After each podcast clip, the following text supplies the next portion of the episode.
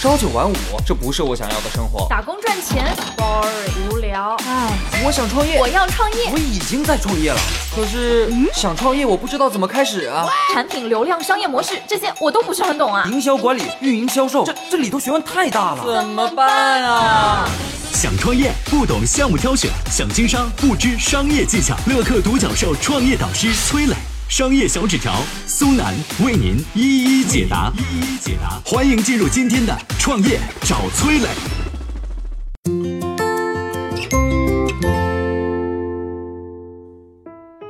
一碗牛肉饭卖了一百二十年，全球开店两千多家，吉野家是如何成为一家百年老店的？它的经营秘诀是什么？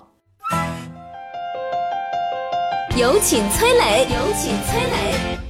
接下来我来谈一谈日本的一家百年餐饮企业吉野家的创业故事。吉野家诞生在一八九九年，当时有个叫做松田荣吉的日本人，在一个水产批发市场开了一家小饭馆养家糊口，主要卖的就是牛肉饭，这就是吉野家的雏形。直到一九二三年，日本关东发生了一场七点九级的大地震，当时有十五万人丧命，这个水产批发市场自然是毁了。好在松田一家幸运的逃过了大难。地震过后呢，水产批发市场换了个地方重建，荣吉就在这边再次开了一家店。一九四五年。东京大空袭，吉野家的店铺再次被炮弹炸毁。这个荣吉还真是命大，打不死的小强。战争结束之后，他挑着个小摊儿干了一段时间，直到年龄大了以后，他的儿子才接过了父亲的担子。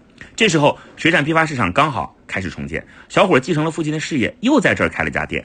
直到一九五八年，他决定要把牛肉饭作为自己毕生的事业，于是成立了吉野家株式会社，而且还定下了年销售额一亿日元的目标。要知道啊，当时吉野家还只是个巴掌大的店面啊，只有十五个座位要实现这个小目标，每天需要有一千人光顾，十五个座位的平均翻台率得超过六十六次。按照一天八小时的营业，平均每七分钟就得换一波人。要实现这个目标，简直是天方夜谭啊！怎么办呢？答案是简化菜品。小伙从父亲手上接过吉野家的时候，饭店销售的牛肉饭除了包含牛肉以外，还有什么魔芋丝啊、大葱啊、竹笋啊、豆腐啊等等等等食材。然后他就一直考虑顾客到底想吃什么。吉野家一直以来的特色就是牛肉饭，牛肉自然是最重要的。除了牛肉以外，它再加了一些洋葱。为什么要用洋葱呢？因为洋葱的汁液包含一种有甜味的成分，能让牛肉饭更加美味。于是呢，吉野家牛肉饭的材料就只剩下了牛肉和洋葱，其他食材全部去掉。这样一来呢，就节省了制作牛肉饭的时间。光这样还不够啊！吉野家还要求员工在顾客落座的三十秒内完成上餐，而且不断通过操作实践，最终实际上上餐只需要二十几秒，可以说是神速了啊！吉野家不断的根据顾客反馈打磨牛肉饭的口味，再加上服务流程的优化，他花了七年时间，终于把这家店的销售额做到了一亿日元。高峰时期没位置，客人甚至站着吃饭。一九六八年，吉野家的老板感觉已经把所有的环节做到极致了，然后他就想着怎么才能把收入做到两个亿呢？吉野家一直以来想的就是怎么追求单店效益的最大化，所以陷入了一种思维定式，就是在一家门店上转悠，直到被一个专家提醒，想做到两个亿，你开两家店不就行了吗？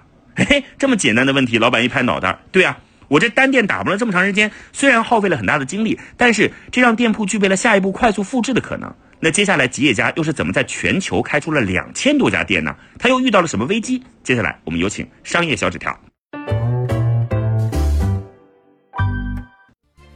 嗨，大家好，我是崔磊。下拉手机屏幕，在节目简介里有我的个人微信号。朋友圈我会分享创业思考、商业观察，以及和支付宝、抖音等巨头合作的创业好项目，欢迎您来交流。我们的创业平台乐客独角兽已经汇聚了三万多名各行各业的创业者，欢迎您来寻找资源。有请商业小纸条，请商业小纸条。接着讲吉野家的连锁扩张之路以及他遇到的危机。二十世纪七十年代，吉野家开始快速开店。因为只聚焦在单一产品，也就是牛肉饭，所以容易标准化扩张。等到吉野家在日本的开店数量达到一百家的时候，老板并没有停止扩张，而是以每年增长一倍的速度疯狂开店。而这个时候，问题就出现了。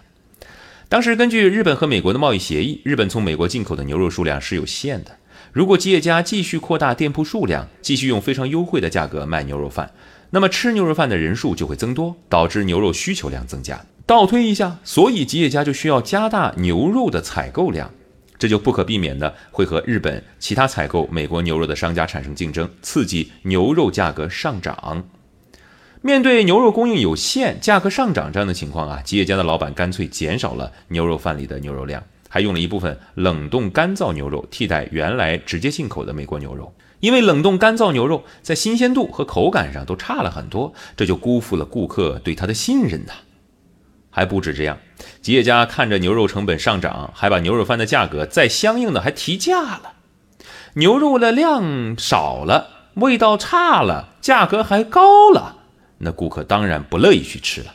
所以吉野家的一些门店当时出现了收入下滑、亏损的现象。亏损店铺的增多，又引发了吉野家加盟模式问题的爆发。那吉野家的加盟模式是什么样的呢？它最大的特色是，加盟店从开张到原材料供应，甚至店长和员工的成本都是吉野家垫付的。加盟店只需要租房，然后拿出销售额的百分之三作为加盟费交给吉野家。这样做的目的呢，就是为了降低加盟商的成本，实现快速开店。你看，吉野家的这种加盟模式还挺重，相当于总部给加盟商垫付了人工和原材料费用。这在市场行情稳定的时候当然没问题，但是亏损店铺一增多，加盟商还垫付资金的时间就会明显延迟，甚至还不起钱了。企业家疯狂开了几百家店，这就占用了很大一笔资金，结果店铺亏损导致总部资金链断裂，压垮了企业家，直接导致公司申请破产重组。那企业家又是如何走出危机的呢？当时企业家把亏损店铺的数量全部砍掉，员工数量比之前减少了一半。然后公司还对店长重新培训，提升他们的管理能力。更重要的是，吉野家重新回归到开第一家店的价值：美味、快速、便宜，保证美味。吉野家停止使用冷冻的干燥牛肉，恢复以前的口味，然后不断的靠数据来打磨产品。比如剩饭量就是他关注的一个关键数据，剩饭过多是顾客对食物品质不满意的一种实际的抗议。这中间一定是哪里出了问题，所以吉野家会展开调查，提出改进的方法。如果白米饭剩的多，可能是因为汤汁儿少了；如果米饭油光锃亮，可能是锅里面的油啊没刷干净。你看，这些都是吉野家根据过往经验总结出来的。